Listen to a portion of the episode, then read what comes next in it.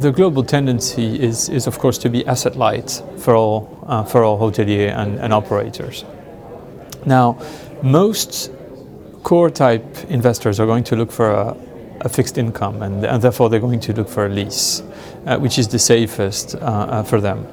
Uh, but of course, uh, the hoteliers don't want that anymore. Um, Accor has, has, has been chasing away or moving away from the lease system for a long time, and, and all of the hotel operators are, are doing that around the world, and especially in France, for various reasons, including IFRS accounting uh, reasons.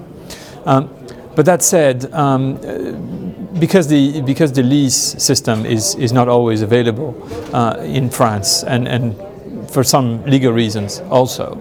Um, um, there's a new space that has developed over the years for other investors who are actually agreeing to, to, to cross that entry barrier and, and go with a management system, management agreement, or a franchise agreement, and, and a variety of combinations between the lease and the vacant possession.